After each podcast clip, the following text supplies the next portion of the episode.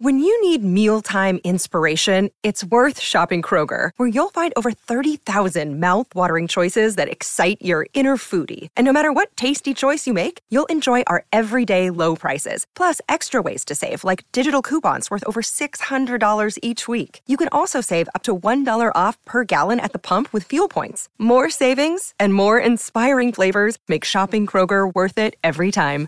Kroger, fresh for everyone. Fuel restrictions apply. Another day is here, and you're ready for it. What to wear? Check. Breakfast, lunch, and dinner? Check. Planning for what's next and how to save for it? That's where Bank of America can help. For your financial to-dos, Bank of America has experts ready to help get you closer to your goals. Get started at one of our local financial centers or 24-7 in our mobile banking app. Find a location near you at bankofamerica.com slash talk to us. What would you like the power to do? Mobile banking requires downloading the app and is only available for select devices. Message and data rates may apply. Bank of America and a member FDIC. Last couple of things here. Let's try to. I got four questions on Twitter. Let's see if we can get through all four relatively quickly Okay. uh, here to wrap up the podcast. Uh, first one, uh, we kind of actually just answered, so we're already we're already one for one. Uh, Tim asked if forced to choose between Sweat and Young, which would you pick uh, now, including time of control? Would you attempt to trade one or both? To summarize our answers, I think we both take Montez, and that's mostly financial. Yeah, it's just it's less risky at the moment. Like he's been Yeah. playing better, he's been playing more consistent, and I think and I think you can get him at a better number, quite frankly. And I think that's Yeah. the motivation there. And yes, we would look to trade the other one, in this case, Chase.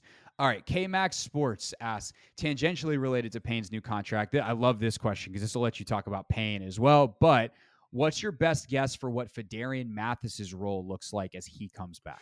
Yeah, I mean, I think that's really compelling. I think, um, you know, obviously, let's talk about Payne for a second. Like when you watch him, like I had to make a highlight because I'm doing an interview with him today, and we're gonna like break down his some plays from last year. He's he played really, really well last year, really well, and him and John together are just it's it's something special to see. To having two guys like that on the team together is fantastic, and I do think that Payne is tremendously athletic.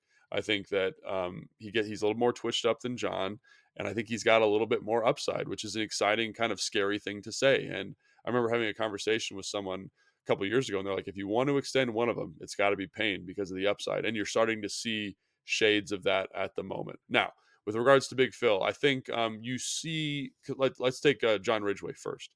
John Ridgeway, in his role as the true nose last year, was tremendously valuable for this team. Maybe the most valuable offseason acquisition or in-season acquisition for this team because it bumped John and Payne to three technique as opposed to having Payne play nose.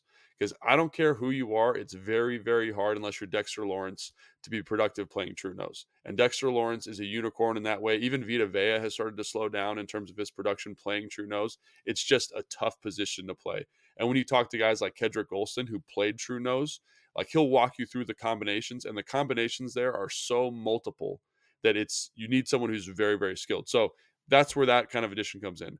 I think Phil, Big Phil, is has more athletic upside playing true nose than John, but I also think having all three, all four of those guys kind of on deck is going to be very valuable because I do think Phil does have some upside as a pass rusher that like John does not have. So I think you know it'll be interesting to see him come on. just for clarity, you mean John Ridgeway, Ridgway, when you say that, yes, not yeah, John Allen. correct. Just so And- just so folks are not confused. freaking out, right? And so, so I do. I think that that kind of ecosystem will be really compelling if everyone can get healthy and if everyone can develop the way they they hope that they can develop. But I think having that young guy to play nose to be that rotational piece that has a little bit more pass rush juice than Ridgeway is is valuable, right? Because like if you look around at defensive lines in the NFL, it's not two guys and then bust. It's four guys on the interior. It's four guys on the edge. They it's like a hockey rotation of guys. So the better the quality of depth you have there, the better, more productive your defensive line is. Like I always harken back. Philadelphia is the prime example. They have eight guys who are kind of, I don't want to say average because they're all pretty good, but they're all pretty good.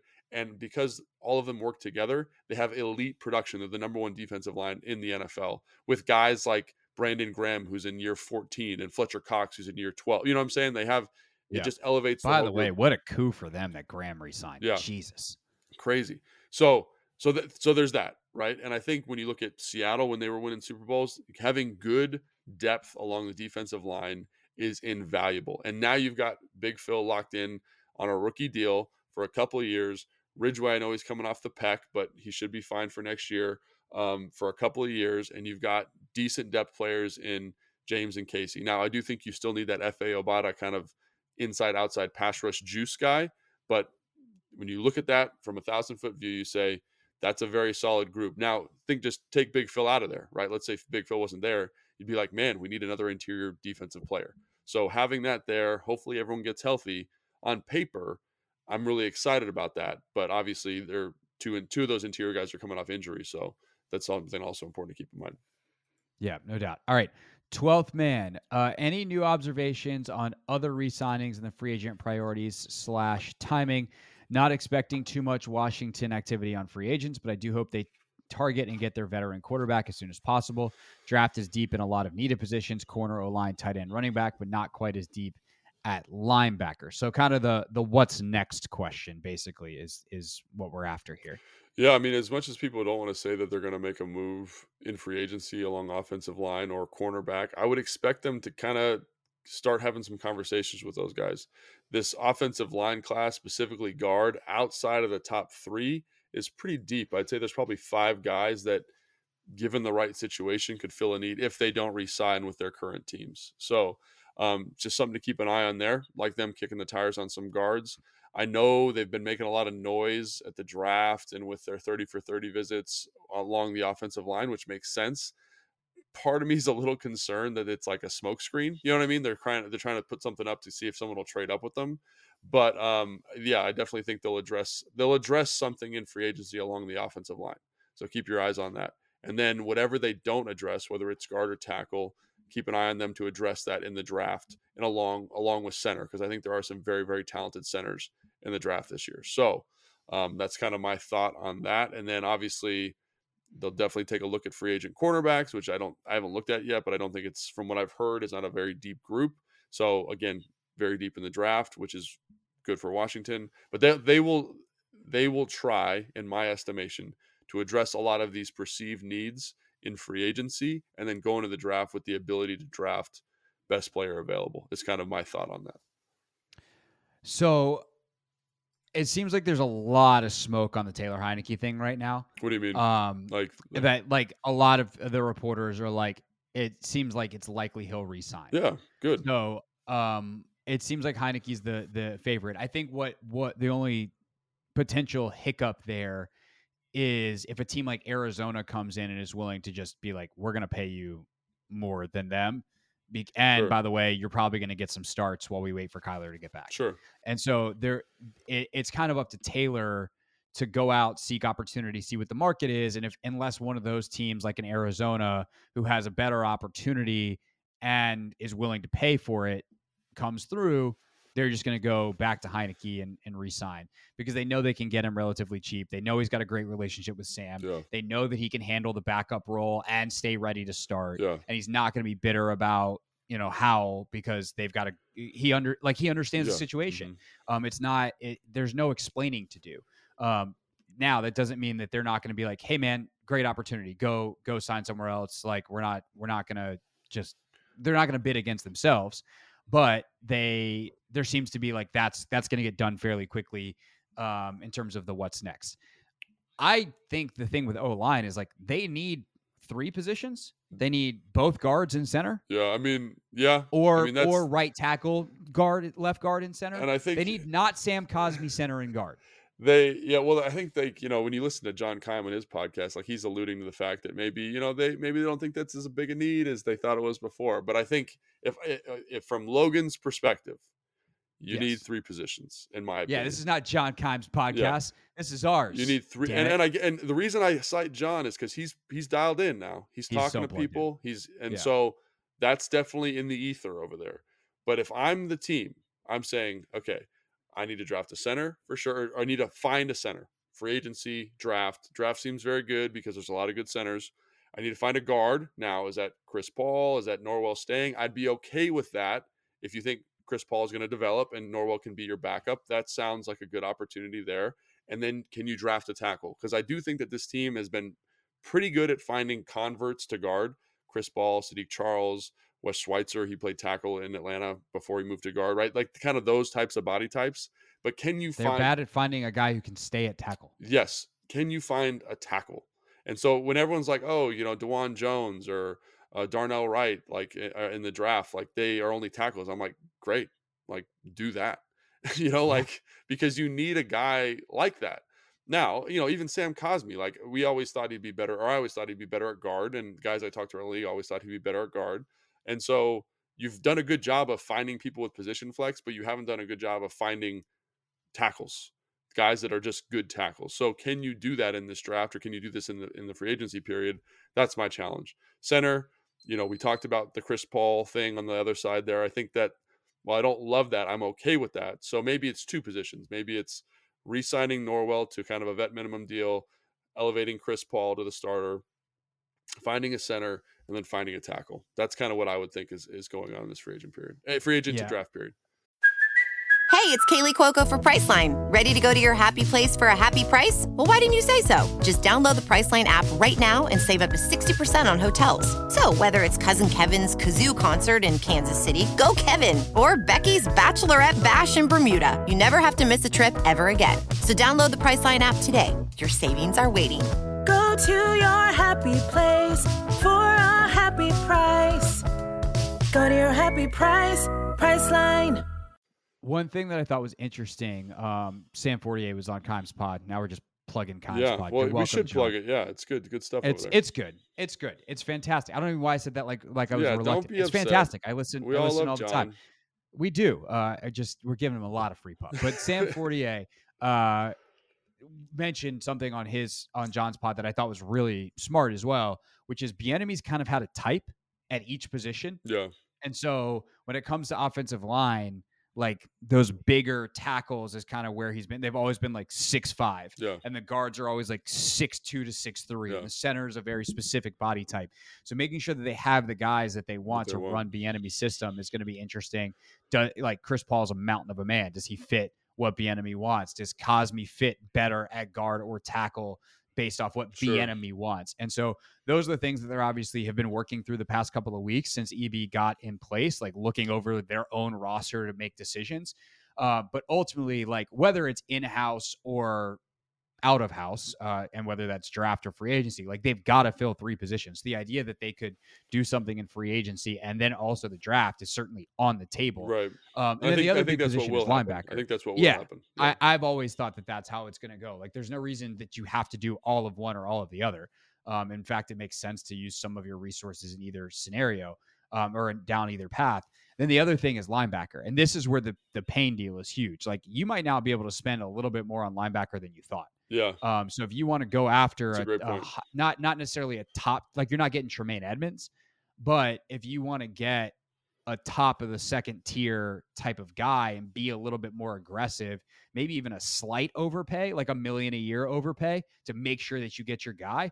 That's now on the table because Payne's number, where you thought it might be 18 because he's playing on the tag, it's 10. yeah, Like that's huge. And then obviously the other big thing that we talked about earlier is like, can you extend? Like Jeremy Reaves should get done. I would be surprised if it's not done by the end of the week. sure. Um, you know, Cam Curl, same thing. Uh, can you not necessarily by the end of the week, but like you can get him done now in terms of an extension. So there's just a lot of stuff. And it, is- if they really want to get crazy, like we said, they could extend Sweat if they if they all of a sudden find themselves with the cap space. So there, there's a lot of stuff they can do. I think they'll probably like the Sweat thing seems like they're not uh, that they wouldn't. They would just wait till next year Yeah. and keep some of the flexibility. But they now have the room to do all of that stuff and and make some moves, and they're not really constrained. So, um, and like you said, they also have the potential to to fill a lot of this stuff in the draft, where the draft is kind of deep at the right positions. For yeah, right positions for them. And the other thing is uh, I wanted to bring up was like Cole Holcomb, right? Did he? yeah, I heard that he's they're a little bit off in terms of number, but maybe this gives you some some flexibility with that, right? You say, oh, we can give him an extra two hundred thousand dollars to get what we need to get done here, and we feel good about it. So something to and again, like because this this ten million dollar number all of a sudden gives you a lot of flexibility to do stuff that seemed restrictive before. So I think that's kind of what we want to point out. Are they going to re-sign Cole? I have no idea. But does this make it easier to do that? Yes. Does it make it easier to sign Jeremy? Yes. All of those things are true. It's just about can they get it done in a timely fashion at, at numbers that work for them and work for the team. So Um, if they don't resign those guys, it's because they were too far off and they couldn't get it done. But they will sign somebody at those spots. I guess is my point. All right. Uh, last, uh, Dean just put one in too that I'll touch on briefly. But Nick says, "Can we finally admit that John Allen and Daron Payne fighting on the sideline was a product of the situation and not the project itself? These guys wouldn't want to be here if they didn't believe in Ron." I'm not sure those two statements necessarily connect. Yeah. Um, but I do think that that was something that was a little bit overblown And in terms of people being like, I don't know, they can't sign both of them. Like, it's football, it's a violent game, it's not pretty, but dudes fight. Um, it's very rare they do it on the sideline. I think that was there was a lot happening there. Last season was or two seasons ago now was was a bit of a mess at the time that that was happening. Um, incredibly high stress and eh, like they're they're grown folks, they're fine. And I do think though that like is there a belief in Ron in general? Yes. I don't think the fight has anything to do with it. But I think in terms of signing long term, mostly it's like they gave him a bunch of money uh, as incumbents, and that's kind of how, how the league works. Um, but it very clearly, it's not like either one of them said, "Hey, I got to get out of here," right. um, which which is nice. I don't mean to say that to like take a shot at Ron because that's not what I mean. It's just like this is kind of how business is done. Sure. I, I think more than anything else. Yeah, I, I agree. I mean, I think like money talks. They paid him. Like I don't care, like how I feel about a situation, unless I'm really upset. If someone gives me a lot of money, I'm gonna be like, I'm gonna fe- fe- feel pretty good about being here because they want me. Like I can make this work regardless of the leadership structure. And and to be fair, like the fight thing, I think, like you said, like that was a very tough deal emotionally for Payne. I think like he was in a contract year, it wasn't going as well as he wanted.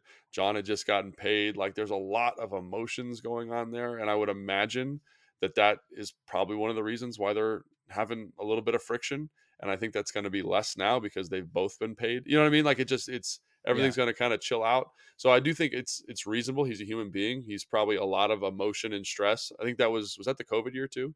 Like a lot of stuff Uh, going it on. It was like the second COVID year, right? Right. So it's like people were back, but like that was the year that they got really messed up by COVID. Like that Dallas game was when they were getting crushed when half the roster felt like it was out. and I and like just talking with guys, you know, like that was extremely stressful. Like that whole Yeah. year was stress. So I, I think that's more of like looking at that specific year and saying that's why they got in a fight. Um, and I'm sure they've resolved that. You know, they're adults, they're grown men, like you said, they figured it out. Um, but I do think money talks. You're here, everyone's happy now, and I don't think anyone has any major reason to be upset. So um, I think everything's going to be fine with them moving forward. And you know, whether it's an endorsement of Ron or not, like they're going to be happy football players. Definitely. All right, last one. I'll just do this one real quick because this is more my department. Sure. Uh, Dean says, touch on the rumor that Bezos signed a confidentiality agreement. Um, pretty simple. Money talks, economics talk. Uh, Jeff Bezos is the guy who's going to bid the most money uh, for this team. I don't know whether he's going to go high enough. Like, if it's close, he's not going to get it um, because there is Mm. real dislike for him by the Snyder family. Uh, depending on who you ask, that li- that dislike might even be coming more from Tanya than it is from Dan um, because of you know what quote unquote the Washington Post has put their family through. Now, uh, I think it's worth pointing out in the uh, objectivity department that uh, Dan's actions and the actions of the organization over the course of the years that were reported on as factual uh, and things that were factual or why they've had to go through this, not because the Washington Post like made it up and put it out there. R- publishing facts is is you know that's what that's what journalism is. So that's that being said, like Tanya still didn't like it, um, and Dan didn't like it. So if they think that Bezos, whether he was directly involved for whatever some nefarious reason, or just he happens to be the owner of the paper that did it, they they're, they're, the dislike there is real. With that said, if he comes in a half a billion dollars over every other bid, I think they'll probably take his money because they would be crazy not to. And I think there would be pressure from the league, maybe not officially, but like other owners would be like, hey, you know, Jerry would be like, hey man, like, can you uh can you take that? That's good for everyone else's franchise value. Yeah. So it's just another step um, that I think ultimately leads to the inevitable, which is that Bezos is allowed to bid. I don't know whether he'll go there and like will he bid against himself, so to speak, and and go as high enough to beat out Josh Harris and Mitchell Rales or Tillman Fertitta or whoever else is the the two bidders we don't know about. I don't know, But I the idea that he was going to be barred forever from this process to me just never seemed to make sense because why would you bar the richest guy from bidding on something where you're trying to get money for? So anything you want to add to that? No, I mean I'm like my whole thought on this is like we'll find out when we find out. You know what I mean? Yeah. Like they're these guys are got a lot of money, you know, like uh, all these perceived slights and dramas like like we talked about with Daron. If you put a lot of money out there, like it's going to happen. So we'll see. Yeah. That's kind of I'm just waiting until uh till we get something a little bit more definitive. But yeah, I, I agree with everything you said. No doubt. All right. Uh, that's Logan. You can follow him on Instagram at Logan underscore Paulsen82. Make sure you check out Command Center uh, on YouTube for his segment with Daron Payne a little later. By the time this comes out, there's a chance that is up. Uh, if not, refresh later. It'll be up later. Uh, as for me, I'll be on the radio uh, later today. Michael Phillips is going to join me. Uh, if you're listening to this after the show on Monday, go back on the rewind feature on the Audacy app, and you can check out my chat with Michael. Uh, we'll obviously have the latest as the tampering period opens at noon today. All right, that's it. That's all for this edition of the pod. We will see you guys later in the week. Uh, if there's any kind of breaking news, we'll have Logan on the radio as well to react to that and put it in the Take Command feed as a bonus segment. So keep your eyes and ears peeled. Also, why you definitely should subscribe. All right, that's it. We're done talking. See ya.